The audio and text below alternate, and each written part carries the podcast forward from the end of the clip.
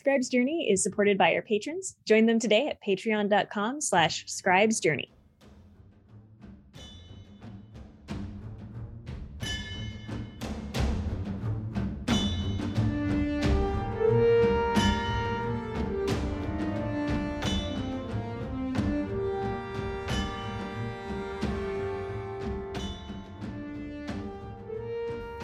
Good evening, everyone, and welcome to season two of the Scribe's Journey with the Three Scribes. I am the Calm Scribe, Travis J. Crokin. I'm being joined with my fellow scribes who will introduce themselves now and tell us all how they're feeling this evening.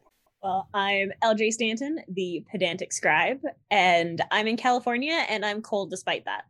You, you shouldn't be cold in California. And I'm I'm TR Albie and I am the oddball scribe and I'm doing fantastic. Uh, procrastinating a lot, but yes, this editing has been challenging. So it is what it is. So That's why we're writers, not editors. When it comes down to it, once we get to the revision phase, it's just like, uh, somebody else do this. wasn't it perfect the first time? Oh no. Uh, if No. only. Wouldn't that be great? I would. lo- I would have so much more stuff written beyond the. What was it? I think it was 227 pieces I've got written when I was digging through my files the other day. Wow. Someone's an overachiever. Seriously, Well, I mean, I, feel, I, feel, I feel I feel inadequate right now. I'm like Yeah, but some to be stuff clear- from high school back here, but to be clear, those aren't all novels. It's a variety. still feeling inadequate. It's okay. Don't worry. Uh, it's not the size of the word count that matters, Ted. It's the. Uh, Oh, it's how you into use it. It's how you use the word. Wait. Sorry. All right. no comment. There you go. Okay, so we are actually here to record a professional podcast. We do have a theme that we're going to be going over, overarching through this entire season. And as we go through and you see what each of the episodes are titled and what they're about, that theme should become pretty clear to you. But tonight's episode is about ideas and conceptualizing. And the book of the month that we gave last month as a recommendation to read to kind of prep yourself is The Science of Storytelling. What did you all think about it? It's fantastically fatalistic and I love it. Hmm. It opens telling you that everything is meaningless. You're all going to die. Everyone you know is going to die. The universe is going to end in heat death. Everything is pointless. And we decide to tell ourselves stories to try and make ourselves a little bit more sane in this absolute insanity. And I love that opening. That is like the most solid opening to a book on science ever.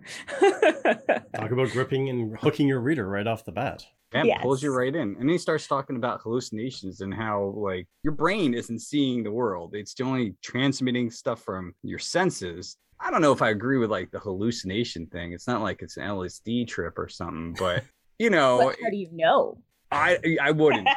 you know, but I have some friends who do, and they they talk about lines, but we won't go there. I get what he's saying, and he kind of relates it to how we write stories and presenting the different senses in the text that people are, are reading. But he was going pretty deep there, and it was intriguing to continue. At the end, I was like, okay, I get it, but a paragraph, maybe two, or something explaining it, and then I don't know. It was a bit this. verbose and it did have some Yeah. flowery language language written into it. But the hallucination thing, I to a degree, I agree with that because I know I've watched this study years ago about how we only see approximately, I think it was 20% of what we look at. So when you look at an object like a glass on your table, your brain will pick up about 20% of what you're seeing, and then your brain fills in the rest. And as our, your eyes are already moving on to the next thing. So your brain is filling in using memories, using what you've already seen previously in your life, um, which is why we often will mistake shadows for different things. Your brain has autofill, and sometimes it says duck when you mean something different. Uh, mine doesn't make that mistake very often. Yeah, but it definitely is a case of it goes to show that you yourself are an unreliable narrator, which Yes. means that you should be considering that fact when you have a disagreement with somebody else about something, when you are writing characters that are having disagreements about something, when you are building new worlds and you're trying to figure out what senses someone would use to perceive the world first with, um, or even just how culturally I liked how he brought up the fact that, you know, in different cultures, you can perceive things differently because of the way that you were raised. So you have that. His example was in Russia, rainbows have eight stripes because they've got additional words for blue that we don't have. So they see an extra color there that other people in other parts of the world don't, which when it comes down to things like that, where the language you use alters the perception you have of reality, I think it's very difficult for you to actually then state unequivocally, you know, this is this color, this is this thing. So I can kind of get on board with the hallucination aspect of things or so starts going down like the quantum physics route and all of that kind of stuff yeah. where it just gets really weird.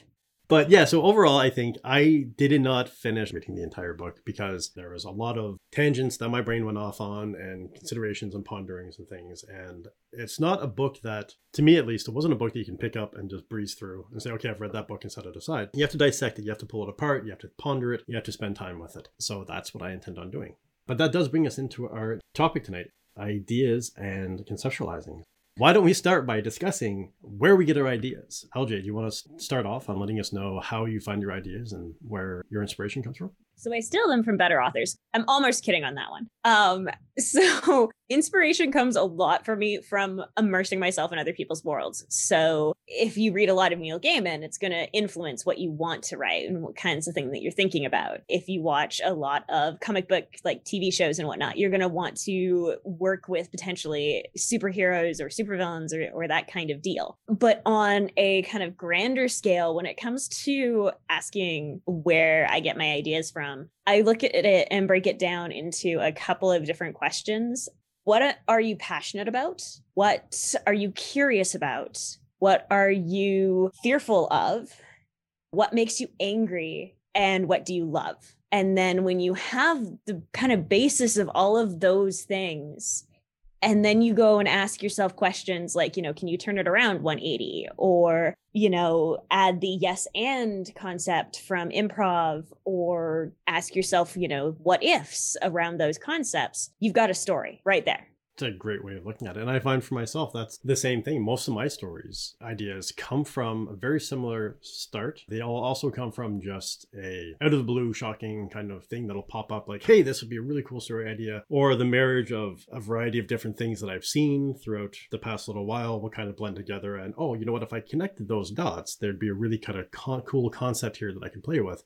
But a lot of my stories come from the fact that because of the accident that I was in, I deal with uh, PTSD, anxiety, and depression depression and anxiety. I've always said, if it were personified, would be a wizened old man with a long white beard hunched over on a cane, shakily wandering around with watery blue eyes, constantly saying, What if, what if, what if? And that's one of the ways that I got, or I get a lot of my ideas, is from this old man where when you have anxiety, your brain likes to have conversations that will never exist, play out scenarios that will never exist. And each one of these scenarios and conversations only serve to beat you down and make you feel worse and worse and worse. So, what I started doing was turning that into a what if question. If my brain was saying, well, what if the car veers off the road and we get into a horrible accident and you lose your wife? Well, that's probably not going to happen. So, now that we're down that road, why don't we go with what if the trees were suddenly to come alive and uh, run across the street and start throwing cars through the air? Well, now there's an idea for a story, and that's something that I can play around with and take all of that nervous, anxious energy and put it into building out and starting to conceptualize this initial idea that I kind of had. So there's a variety of ways that I come up with my stories, but a lot of them are playing around with the what if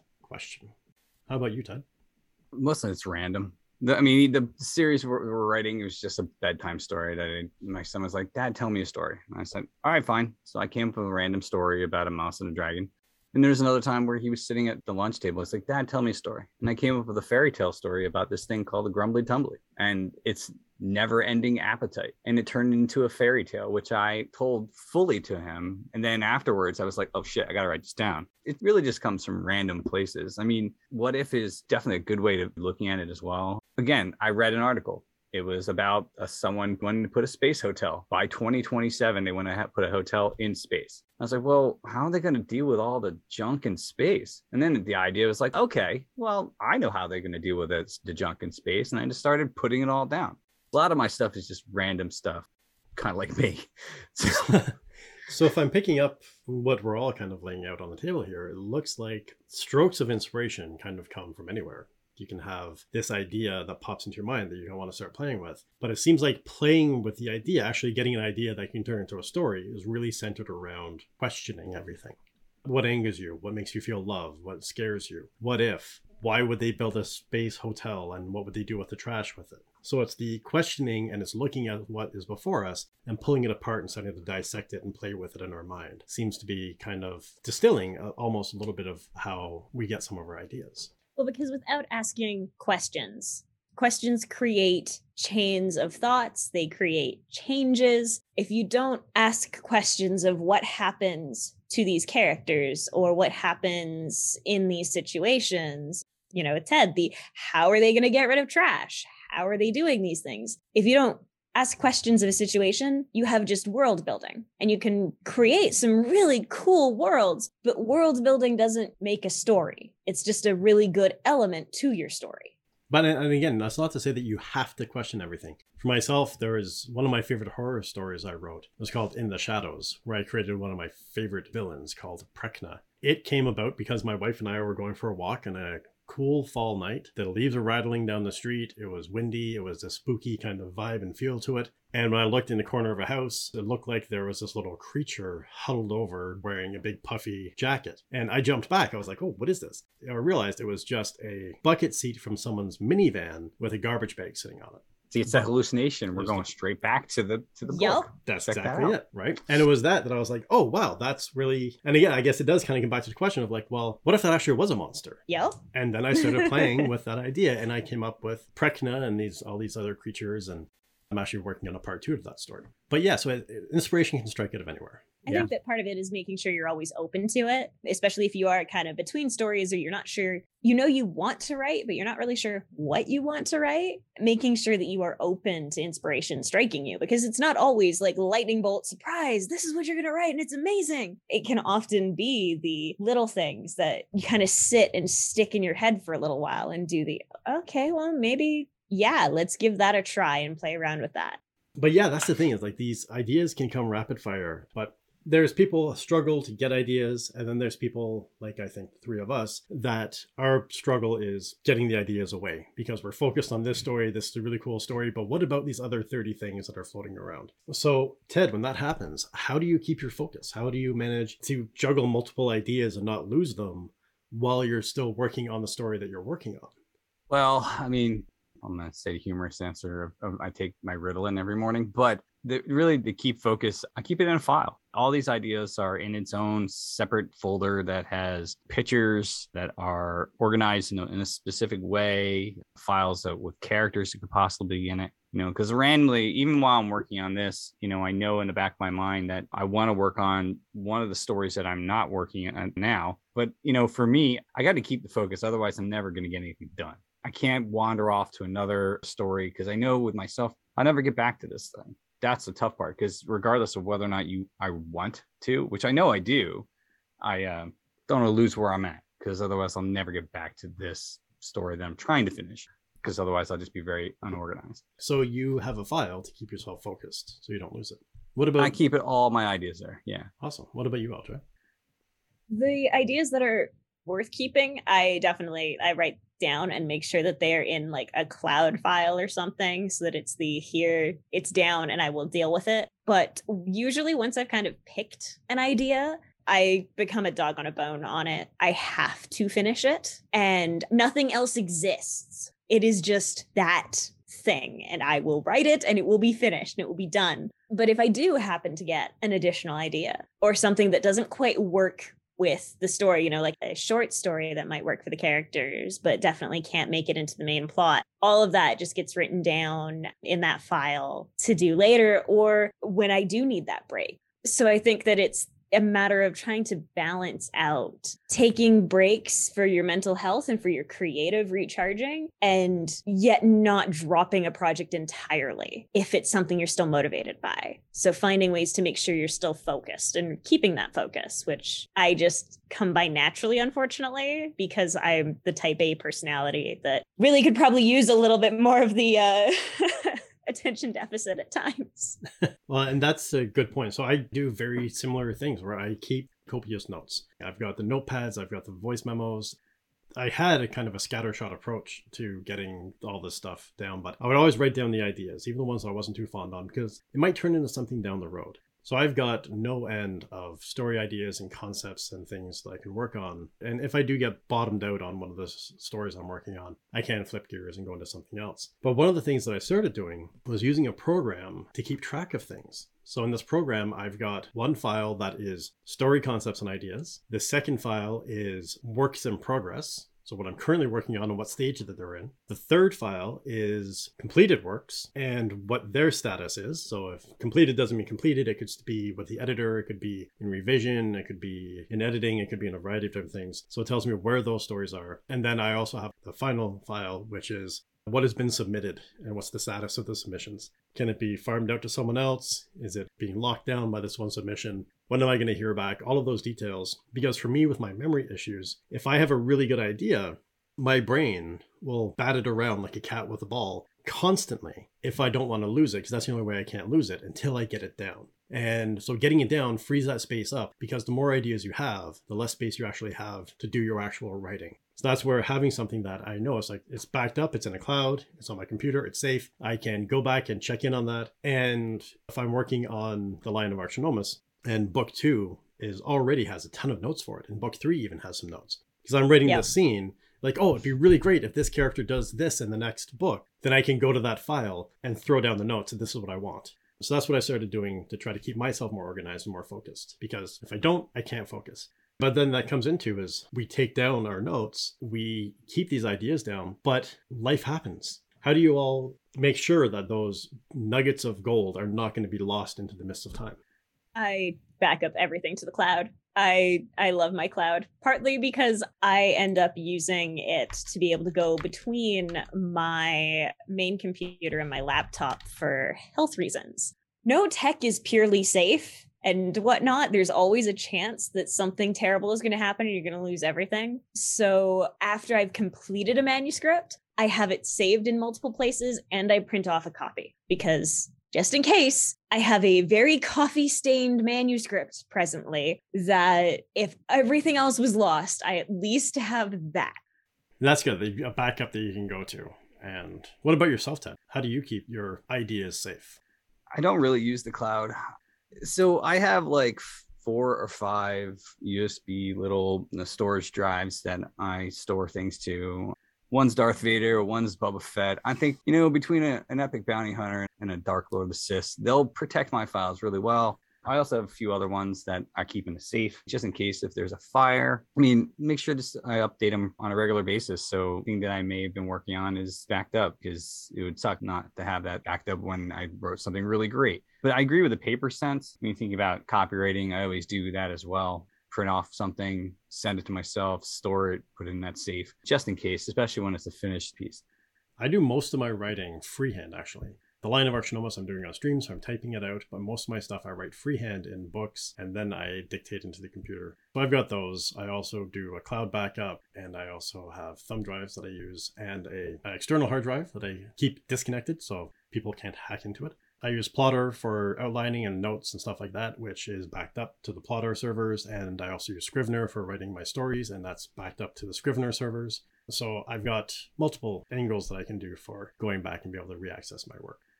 So we're, we are going to pause uh, quickly just to talk about our next topic of conversation for next month and what our next book of the month is. Our next topic that we're going to be covering next month is character development. And Ted has the book that we have that's a recommended reading for character development. Right. So I bought this in 2005. I'm very proud of it.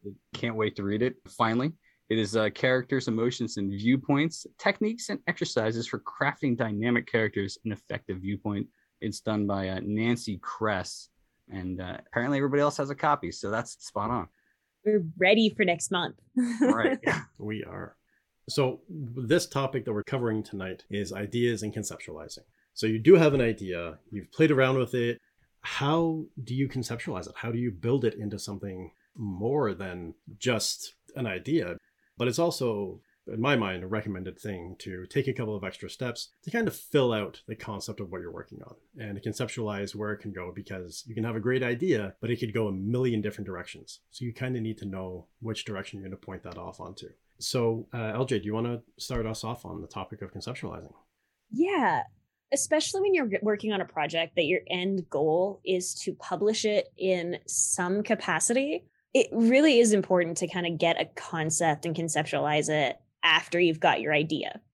You know, for example, looking at the book that I wrote, The God's Chronicle of the Dying Sun, I went and asked the questions of, you know, what if I wrote a book set in a fantastical version of the Middle East? What if old pantheon gods just appeared one day and proved without needing faith that, you know, gods are real? And then asking those ripple questions of what happens after that, you know, and then how do I build a culture around, you know, magic and horses? Those are all the ideas at the core of that. But you take those and you start branching off to get your concepts, and you're going to start finding themes when you get that way too. And once you start building out on those questions and branching off and seeing where the ripples go and writing all of that down, because that's super important. You're a writer, write things down. If you do that, you're going to find something else that's really, really important. And that's your elevator pitch that you need when you are going to be pitching your stuff to either publishers, agents, or just bookshops that you want to sell your book to. And that is stuff that's further down the road, but it never hurts to get that started at the very beginning. Yeah. The more later work you can do now, the easier it's going to be to build your things out.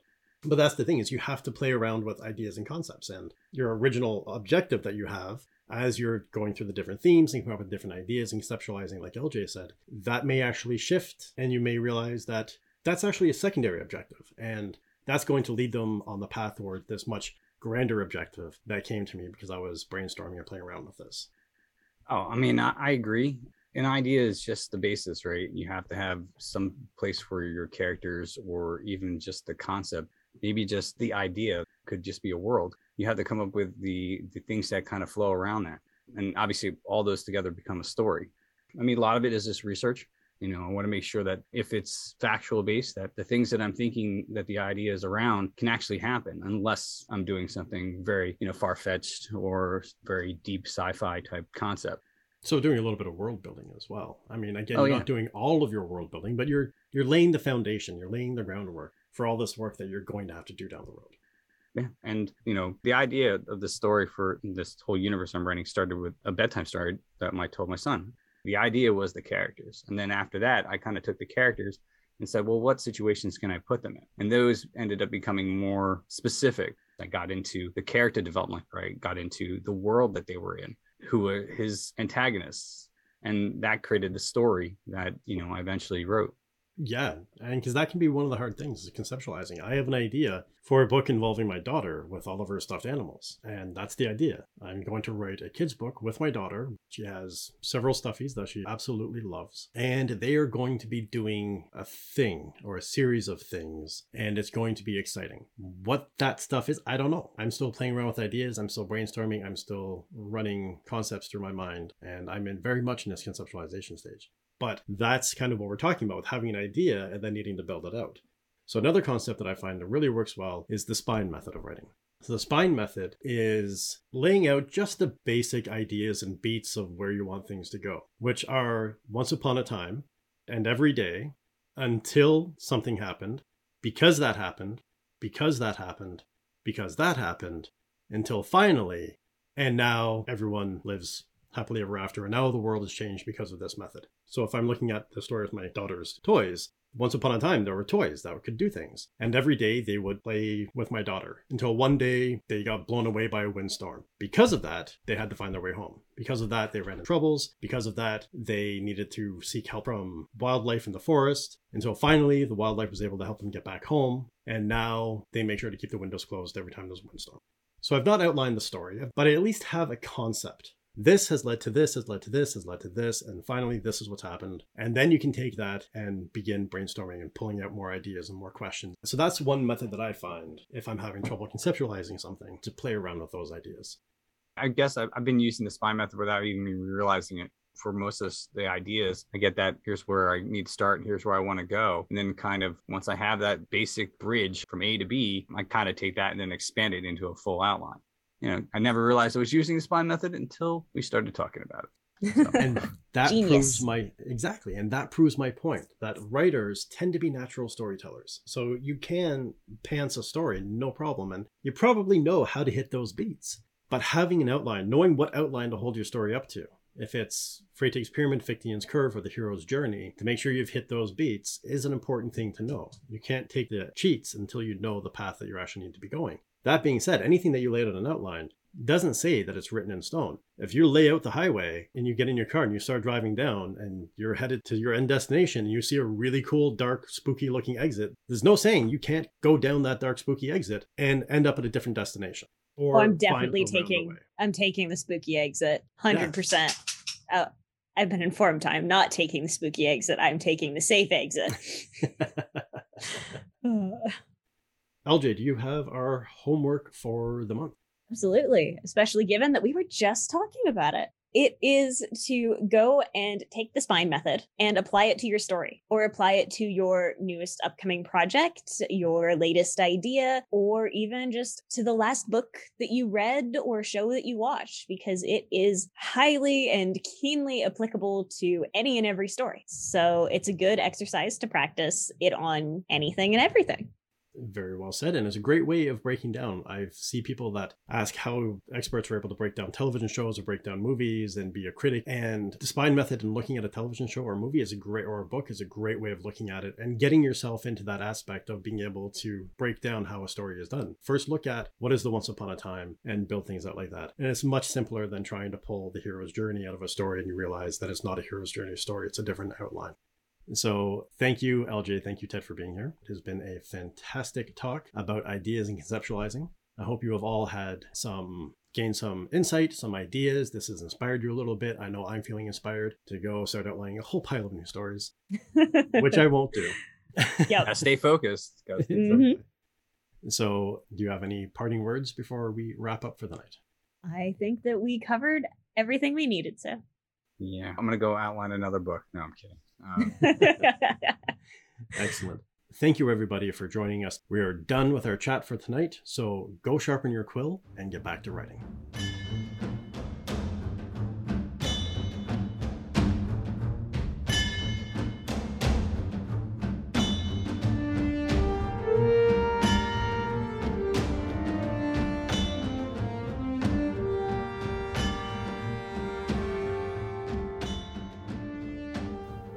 This episode of Scribe's Journey has been presented by Waxial Productions Incorporated and remixed by TR Albe.